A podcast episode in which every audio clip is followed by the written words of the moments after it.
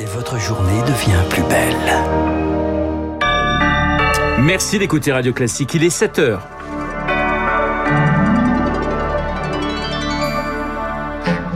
La matinale de Radio Classique avec Renaud Blanc, édition spéciale. Le grand titre de cette matinale, ce sont bien sûr les funérailles de la reine Elisabeth II. Les grandes ce monde seront ce matin à Westminster Abbey. Dans un instant, nous retrouverons notre envoyé spécial Victoire Fort, l'émotion des Britanniques, mais aussi le casse-tête diplomatique et la sécurité. La Grande-Bretagne s'apprête à vivre une journée historique. Radio classique. Bonjour Léa. Bonjour Renaud, bonjour à tous. Léa Boutin-Rivière pour le journal de 7 heures. Tout un pays à l'arrêt pour saluer la mémoire d'Elisabeth II. 2000 personnes assisteront à la cérémonie dans l'abbaye de Westminster à Londres. 2000 et puis tous les autres massés dans les rues de la capitale pour apercevoir le cortège funèbre ou devant leur télévision en famille. Notre envoyé spécial Victoire Fort est parti à la rencontre de ces Britanniques décidés à participer à ce morceau d'histoire. Téléphone en main, Richie regarde un documentaire sur la reine tout en marchant au bord de l'eau. Depuis dix jours, il n'a pas décroché de son écran. Je n'ai pas arrêté car on ne se lasse jamais de la reine. Elle était incroyable. Même si je ne l'ai jamais rencontrée, elle est entrée dans mon cœur. C'est la grand-mère de la nation. Et rien n'est trop beau pour cette grand-mère adorée. Les files d'attente se comptent en kilomètres, les fleurs déposées en kilos. Tracy va laisser dans le parc un petit dessin. C'est un coloriage de ma fille, c'est la reine avec ses corgis. Il n'y aura pas école pour elle, alors on va rester à la maison pour regarder les funérailles ensemble. La famille est habillée en noir, elle immortalise ce moment. C'est pour les enfants, ils pourront regarder ces photos après. Ce sera super pour eux de réaliser qu'ils faisaient vraiment partie de ce moment-là.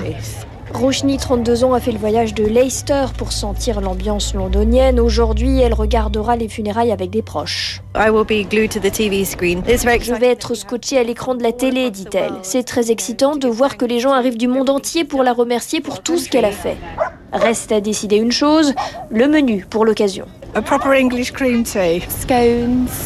And cream, jam. Un thé, des scones avec crème et confiture. Personne ici ne veut louper une miette de la cérémonie et les funérailles promettent des records d'audience. Un impressionnant dispositif policier, 10 000 agents des forces de l'ordre a été déployé pour l'occasion. Et nous retrouverons Victoire Fort juste après ce journal en direct sur notre antenne en compagnie également et bien d'Adélide de Clermont-Tonnerre, la directrice de la rédaction de Point de Vue. Je vous parlais à l'instant des, spectateurs célèbres, outre ces, ces spectateurs anonymes.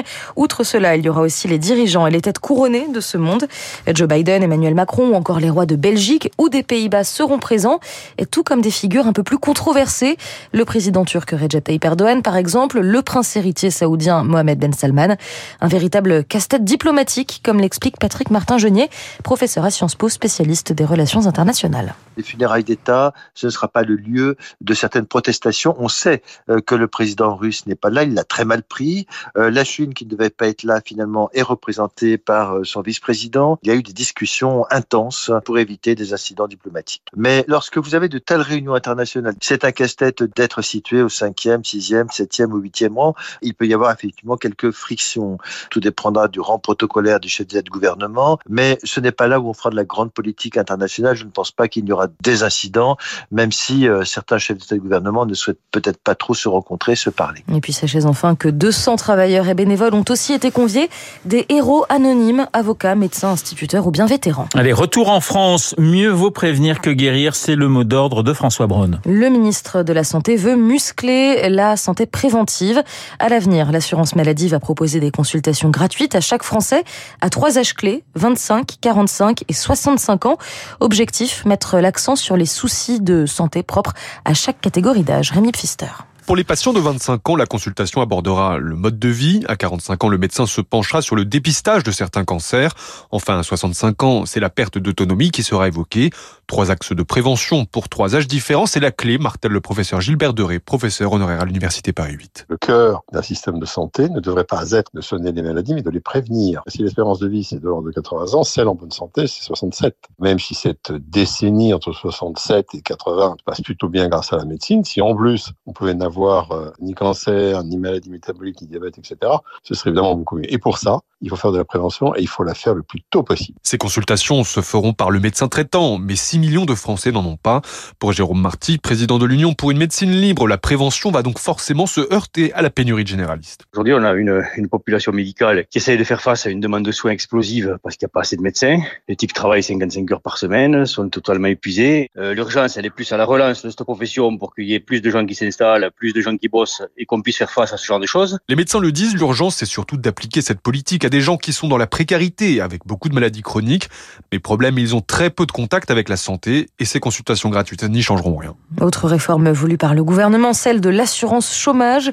La consultation devrait être ouverte dans une dizaine de jours, selon le ministre du Travail, Olivier Dussopt. Il a précisé que le niveau d'indemnisation ne baisserait pas dans un contexte d'inflation. La politique à présent, la France insoumise perd son poulain. Adrien Quatennens s'est retiré de son poste de coordinateur de la France insoumise hier.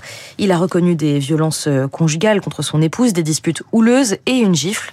Le scandale est parti d'un article du Canard enchaîné qui a révélé cette semaine une main courante déposée par l'épouse donc d'Adrien Quatennens. Vous écoutez Radio Classique, il est pratiquement 7h06 à New York. L'Assemblée générale des Nations Unies fait son grand retour. Première réunion en physique depuis le début de la crise sanitaire, c'est aussi la première depuis le début de la guerre en Ukraine.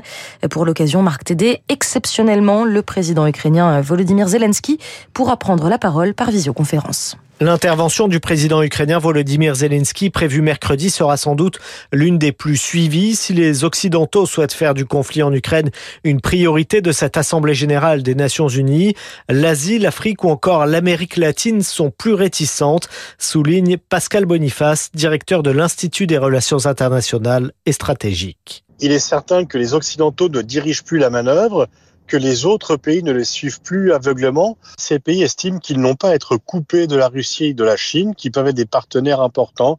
Ils veulent pouvoir prendre leurs décisions par eux-mêmes et ne pas être suivistes à l'égard de la politique occidentale. Si en mars dernier, 141 pays sur 191 avaient condamné l'invasion russe en Ukraine, cela n'ira pas plus loin, prédit Gérard Haro, un ancien ambassadeur de France aux Nations Unies. Ces pays disent on n'aime pas cette guerre, on pense que Poutine a tort, mais n'attendez pas notre aide. On peut avoir des textes de principe, mais aucune mesure ne sera prise par les Nations Unies contre la Russie. Plusieurs sessions devraient néanmoins être consacrées à la lutte contre l'impunité des crimes de guerre et notamment ceux perpétrés en Ukraine pour lesquels l'armée russe est pointée du doigt. Et d'après le commissaire européen à la justice, l'UE a gelé 14 milliards et demi de dollars d'avoirs de personnalités russes. La Hongrie n'a toutefois pas participé à cet effort, a-t-il précisé. On finit ce journal, on termine, on achève ce journal de 7 heures avec vous Léa et un petit mot de football. Et oui, Paris toujours invincible, toujours en tête de la Ligue 1.